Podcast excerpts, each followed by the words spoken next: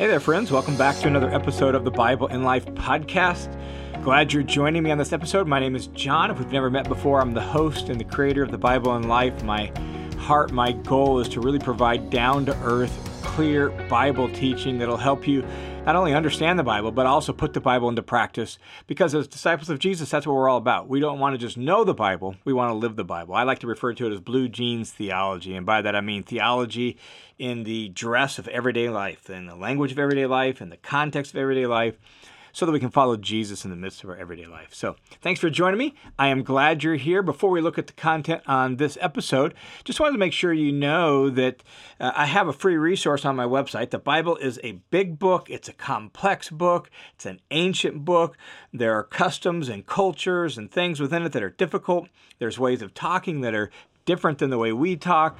And so it can be challenging. And so I've got this free resource just called Bible in Life on my website that is aimed at helping you read the Bible well and put the Bible into practice in your life. Bible in Life, and you can find it at uh, johnwhittaker.net, johnwhittaker.net. Right on the homepage, just put in your name, email address. You'll get access to that book. It's about a 30 page free ebook available to you there. So if that sounds helpful to you, I would encourage you to swing over to johnwhittaker.net and check that out.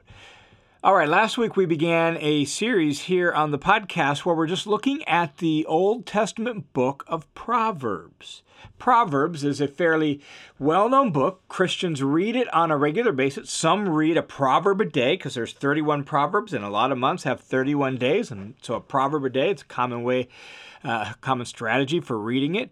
And so they're they're well known, but um, maybe not always well understood, or certainly they're at least worth us thinking about. In fact, I just saw a major scholar post if he could if if he could only have like ten books, what does he think are like the ten most important books of the Bible? And one of them one of the ones he listed was Proverbs. And so uh, we began this series just looking at that. And the book of Proverbs is part of what is often called the wisdom literature in the Old Testament. Uh, and the wisdom li- literature includes uh, a handful of Old Testament books, Proverbs being one of them, Ecclesiastes, Job, and the Song of Solomon. Those four books are typically what make up the, uh, the wisdom literature in the Bible. And the goal of the wisdom literature is really to, to wrestle with life in this world as it's supposed to be, as it currently is, and what would it look like to live wisely? What is some wisdom? And so Proverbs as a part of that really is sort of like the foundation in that it's it's here's wisdom. Here's what wisdom would do. And then ecclesiastes job and song of solomon look at various specific aspects that add challenges or new questions or new perspectives on this idea of wisdom. So proverbs is part of this literature called wisdom literature. And um, wisdom literature, particularly the Proverbs, seek to describe what is usually true in day to day living. That's the way Proverbs work. Uh, they offer wisdom for right living and right choices. I, I like to think of it as Proverbs try to teach the skill of living. That's what they try to do. They try to teach you the skill of living. And so they give you all sorts of um, quick little bits of advice on things related to everyday life. Uh, one scholar said this primarily wisdom, particularly Proverbs, but wisdom in general is a theological pattern of thinking that applies the wisdom of God to the practical issues of life. So that's what the Proverbs do. They they really try to teach us the skill of living. And in the last week's episode, I ended by saying that that's why we could call them instructions for life. Now, here's the thing that we want to focus on in this week's episode that is really, really important. It's like this is crucial. We have to get this about Proverbs and about biblical wisdom in general. And that's this wisdom is grounded in creation. Wisdom is grounded in creation. What does that mean? Well, it means that it's grounded in the way the world and creation is designed to operate it's not just arbitrary. Like when you read the Proverbs or any bits of wisdom in the Bible, it's not like arbitrary religious laws. It's not just religious wisdom. It's not just biblical wisdom. It's not just like if you're going to be a good Christian wisdom, it's grounded in creation. It's not arbitrary. It's not just religious. It means it's grounded in the way creation is, is designed to operate and function. So it's woven into the very fabric of creation and describes the way things are meant to work or operate. Listen to this passage from Proverbs chapter 8. The book of Proverbs uh, has this kind of extended prologue in chapters 1 through 9, and then in verse in chapters 10 through 29 you get the really short little pithy sayings. And so here we're in this extended prologue in Proverbs chapter 8. I want you to listen to how Proverbs de- or how wisdom describes itself. So this section Proverbs 8 picking up in verse 22, this is wisdom speaking about itself. Here's what wisdom says. The Lord created me at the beginning of his way, before his works of old. I was established from eternity, from the beginning, from the earliest times of the earth.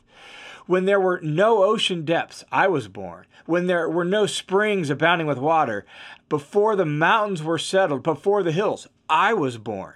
When he, that is God, had not yet made the earth and the fields, nor the first dust of the, the world, when he established the heavens, I was there. Like wisdom is saying, I was there at the very beginning when God first decided to establish the heavens and the earth and make all this. Guess what? I was there when he, God, inscribed a circle on the face of the deep, when he made firm the skies above, when the springs of the deep became fixed, when he set a boundary for the sea so that the water would not violate his command, when he marked out the foundations of the earth, there I was beside him as a master workman and I was his daily delight, rejoicing always before him, rejoicing in the world, his earth, and having my delight in the sons of mankind. So now then, sons, listen to me. For blessed are those who keep my ways. Listen to instruction and be wise, and do not neglect it. Blessed is the person who listens to me. Now that's wisdom speaking about itself.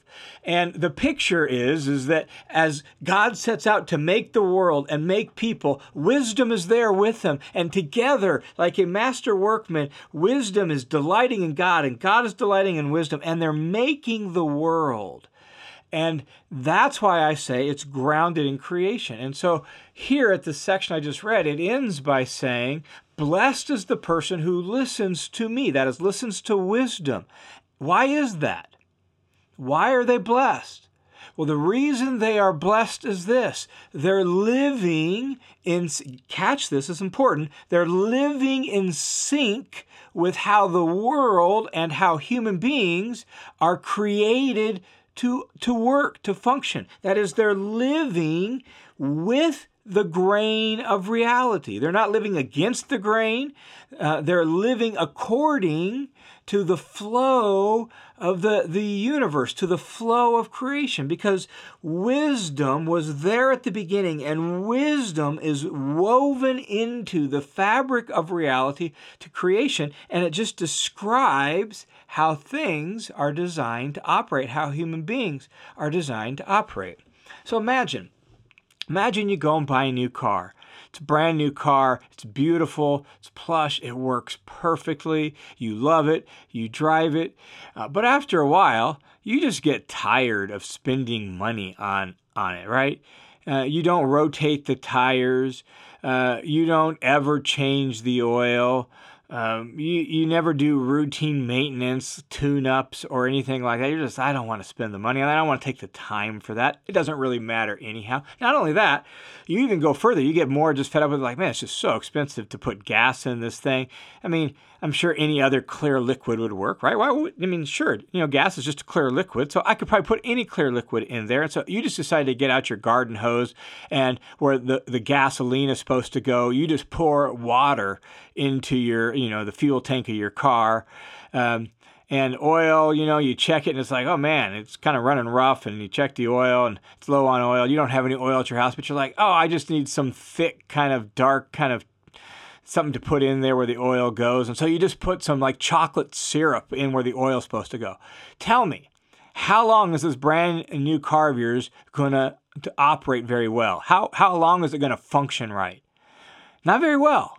Why? Well, because it's not designed to run on water in the gas tank or chocolate syrup where the oil's supposed to go. It's not designed to, you know, never have uh, the oil changed or the tires. There's a way it's designed to function. And in putting water in the fuel tank and oil in the crankcase or uh, Hershey syrup in the crankcase and all that, like you're going against its design. And that's what wisdom is. Wisdom is simply the design for how life is supposed to function. Um, wisdom is designed for how we're, we're supposed to operate. And that's why the Proverbs are wise for all people. Like the book of Proverbs has wisdom that is wise and good and right and helpful and will work for all people, whether they're a believer in God or an unbeliever. It doesn't matter. The Proverbs are just true and they just work because they are they are uh, they are descriptions of how life was created to operate when wisdom when God made the world with wisdom.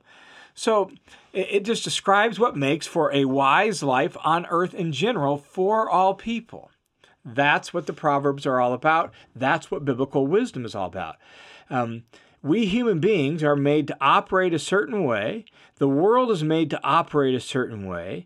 And the Proverbs intend to pass that on to that. So, with that in mind, let me read two pictures painted for us in Proverbs chapter 9.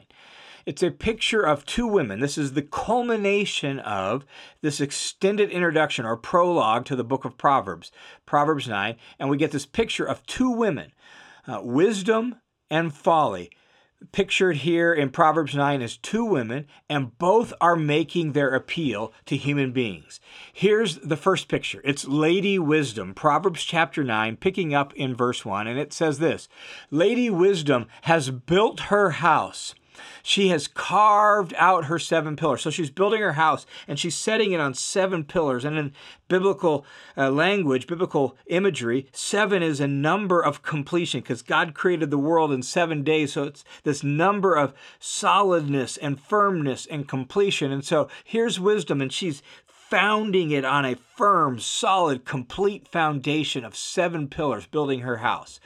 She has prepared her food. She has mixed her wine. She has set her table. Like she's she's whipping up a banquet and she's got meat, she's got wine, she's got the table all set. She's got this feast all laid out. She has sent out her attendants, her her servants to go gather people for this feast. And so she has sent out her servants. She calls out from the tops of the heights of the city. Notice that she's at the high place in the city where, you know, there's going to be some visibility and the announcement can go far and wide. So she's making her appeal known to everybody. She's available to everybody. That's the idea that she's she's heard, she's there, she can you can find her, she's not hidden. She's at the heights of the city. And here's her appeal. Whoever is simple, that is um, that is, those who aren't quite sure about how to do life and they're looking for advice and they're looking for help. They need some guidance. Whoever is simple, let him or her turn in here. Come to my house. Uh, to the one who lacks understanding, Lady Wisdom says, Come, eat my food, drink my wine, uh, abandon your foolish ways, and live and proceed in the way of understanding. This is her appeal. This is her invitation. She's saying, look, if, if you're simple and you need advice and you want some guidance for how to do life well, if you lack understanding, you're like, man, I'm not sure which way to go, here I am. I'm available. Come to my house, eat my food, drink my wine, abandon your foolishness, and you'll find life and proceed in the way of understanding. So that's the appeal of Lady Wisdom. Now, the second picture is towards the end of chapter 9. And it's the picture of the woman folly. And here's what it says about here. Here's how this picture is painted the woman folly. So, folly is the opposite of wisdom. So, the woman folly is boisterous. That is, she's loud and she's brash and cocky and right, and she's just she's kind of up in your up in your face. The woman folly is boisterous and brash. She lacks understanding and knows nothing. So, whereas the Lady Wisdom has founded her house on seven pillars, it's solid and complete and trustworthy and reliable. This woman, she, she doesn't know anything. She lacks understanding. She knows nothing, but it doesn't stop her from pretending like she knows things. She sits at the doorway of her house on a seat by the high places of the city. So there she is. Her house is up on the high places of the city as well. And, and she doesn't send out her attendants. She doesn't want to make the effort to do that. She just sits at the doorway of her house, calling out to those who pass by, who are going straight on their path. So they're just walking by, going their own way, and there she is calling out. And, and, and here's what she says Whoever is simple, let him turn in here. Did you, did you pick up that? It's the exact same invitation that Lady Wisdom has. Uh, verse 4 of chapter 9 Whoever is simple, Lady Wisdom says, let him turn in here. And here's the woman folly Whoever is simple, let him turn in here. They're both making the same appeal, making the same offer. I know what you should do. I know how you should go. I know how you should live. Both are making their offer to, to people, to human beings. And lady, the woman folly keeps saying, and to him who lacks understanding, she says, stolen water is sweet and bread eaten secret is pleasant. So here is the woman folly in contrast to Lady Wisdom. Lady Wisdom said, Come eat my food, drink my wine, uh, and abandon your foolishness, and you'll live, right? Proceed in the way of understanding. But the woman folly, she says, stolen water is sweet, bread eaten in secret is pleasant, right? Like, come here to me. I've got things to offer, and it'll taste good, and it'll be fun, and it'll be pleasant and pleasurable and enjoyable. Um, now, it's stolen. Um, it's hidden in secret. You're hiding from people. You don't want them to know what you're doing. But man, isn't it great? And the reality is, is foolishness is fun. It's fun for a time being. It, it's short term fun, but it's not long term fun. So it is, it is sweet for a moment. It is pleasurable for, for a second or two. But, verse 18, the woman folly says this But he, that is the one who listens to the woman folly and who, who eats that stolen uh, food and drinks that stolen water, right? He does not know that the dead are there that her guests are in the depths of Sheol. The doorway to her house is the doorway to death. The doorway to her house leads to the depths of Sheol. The dead are there. You enter into her house, and guess what? Uh, the door gets locked behind you, and you're trapped, and it leads to death. That's the picture being painted here of the woman folly. And we know this is true. Um, we know how, how foolishness can kill a career. We know how foolishness can kill a marriage, destroy a family.